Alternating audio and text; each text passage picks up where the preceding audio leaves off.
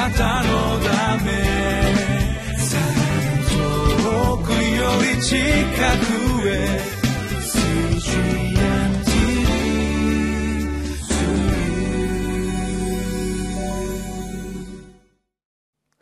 皆さんこんにちは。ミッションエイドクリスチャンフェローシップの牧師関根和夫です。今日は5月25日土曜日ですけれど聖書の箇所エレミア書の6章の1節から15節まで、えーと、テーマが命の御言葉をそしりとして聞く愚かさとなっています。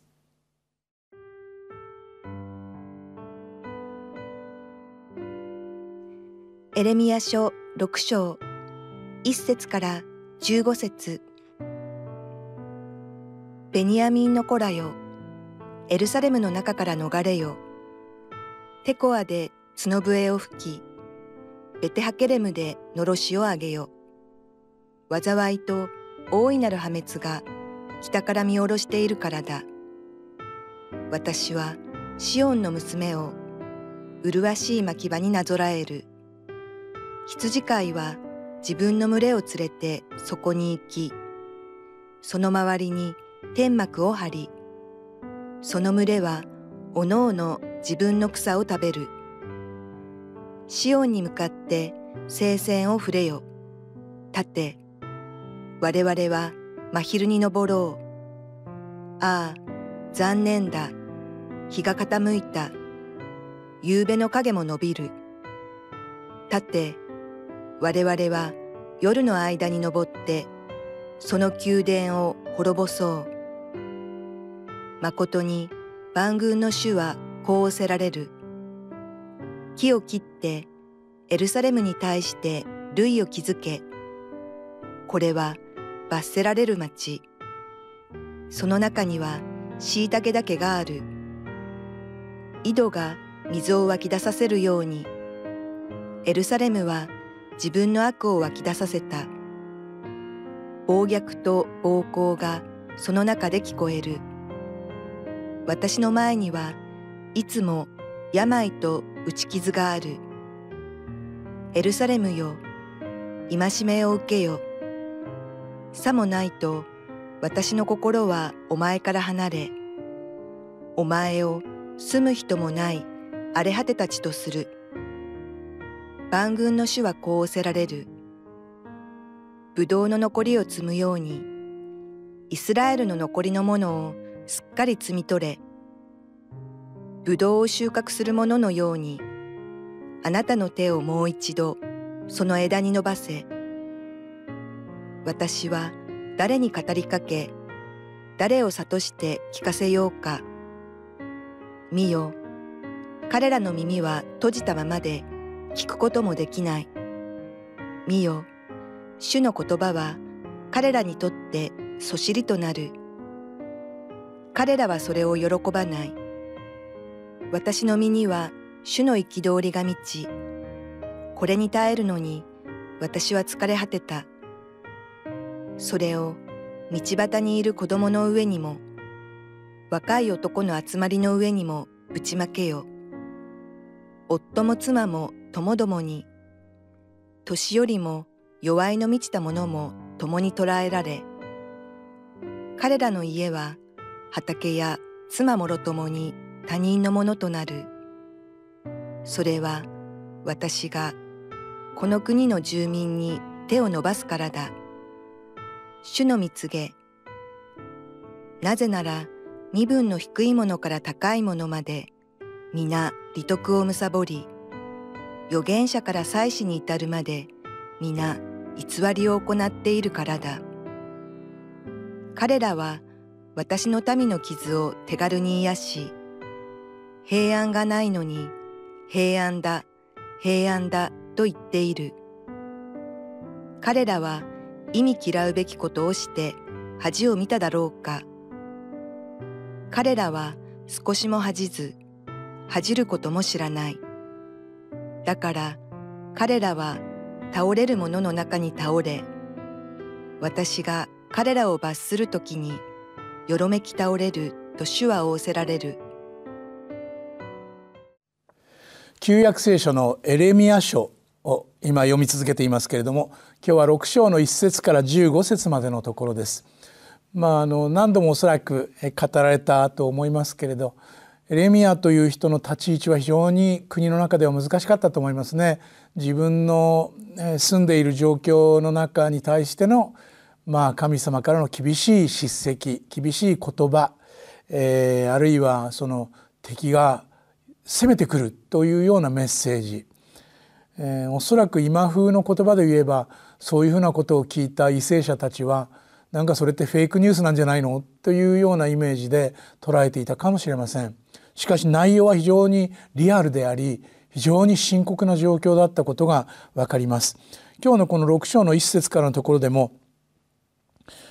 あの、恐ろしい大きな破滅がやってきたから見下ろしているというような言葉から始まって、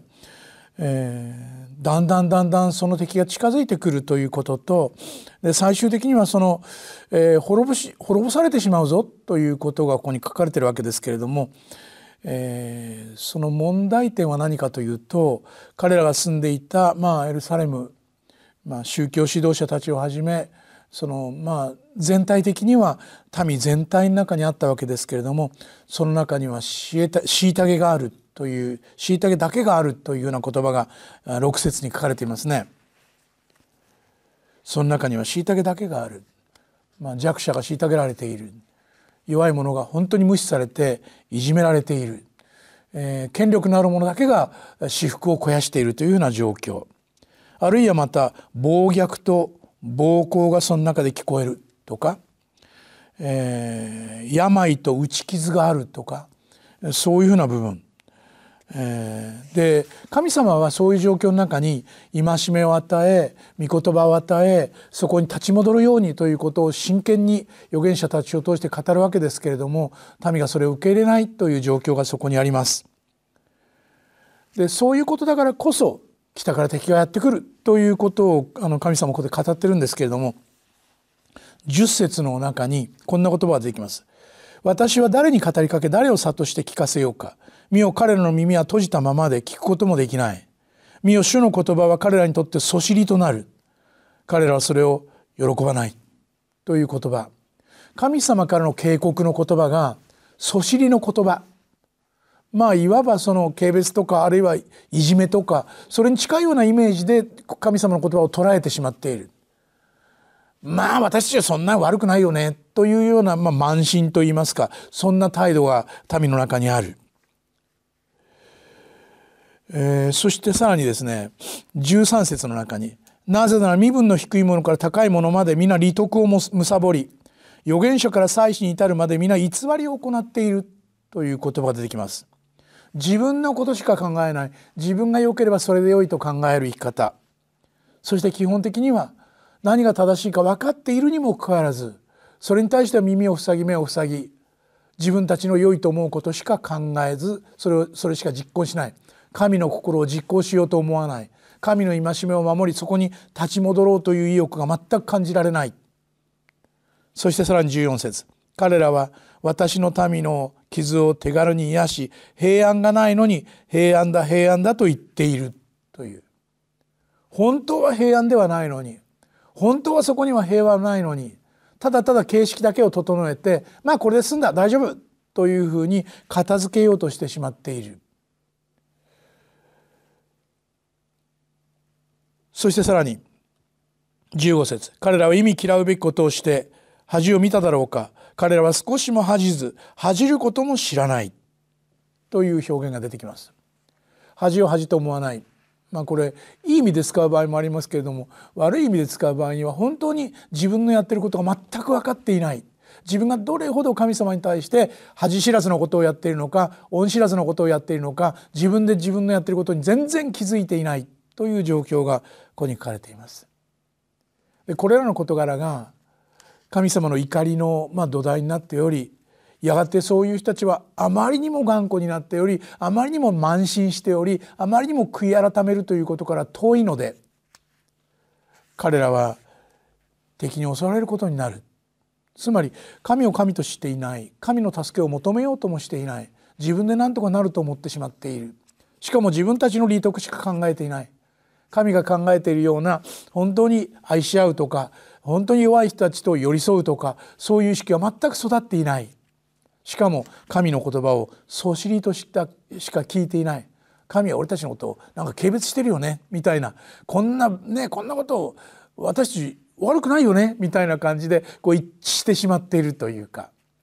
そういう意味では神が罪と断じた事柄についてはその通りですという心が必要ですね。神様の前にそれは罪だと言われたことについては私はその通りですという心を持つ必要があります。で表面的にはなんとかうまくいってるんですよね。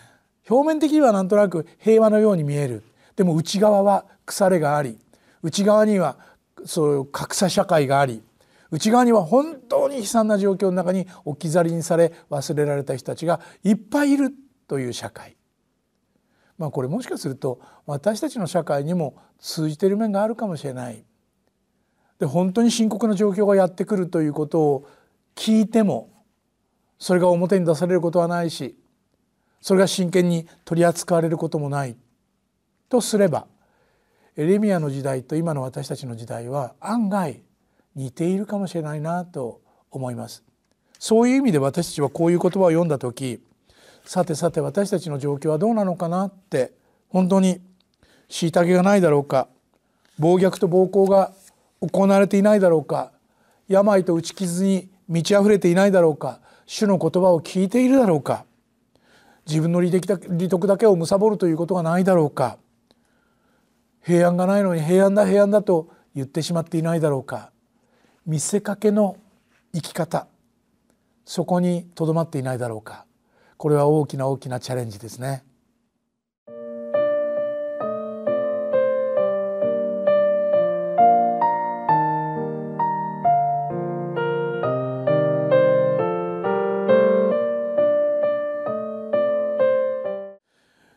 エレミアが語った言葉は神様からの言葉だったはずですけれどもそれを受け取った民はあるいは指導者たちはフェイクニュースとしてしか受け取りませんでした。そんなことあろうはずがないという思いでしか受け取らなかった。今日のタイトルは命の御言葉をそしりとして聞く愚かさとなっていますけれど神の御言葉をフェイクニュースとしてしか聞かないとすれば私たちの前にあるのは絶望しかないかもしれない。そういう状況を私たちは本当に心の中に留めながら神様あなたの言葉を求めます。厳しい言葉は厳しいとして受け止め幸いなことは幸いなこととして受け止めます。という心が育つ必要があるでしょうね。この時代の人たちの状況と私たちの今の状況をちょっと比べてみたらどうでしょう。一言祈ります。恵み深い天の父なる神様。あなたは私たちに警告を与え戒めを与え愛にあふれた正しい道を示してくださっていることを感謝します。どうぞ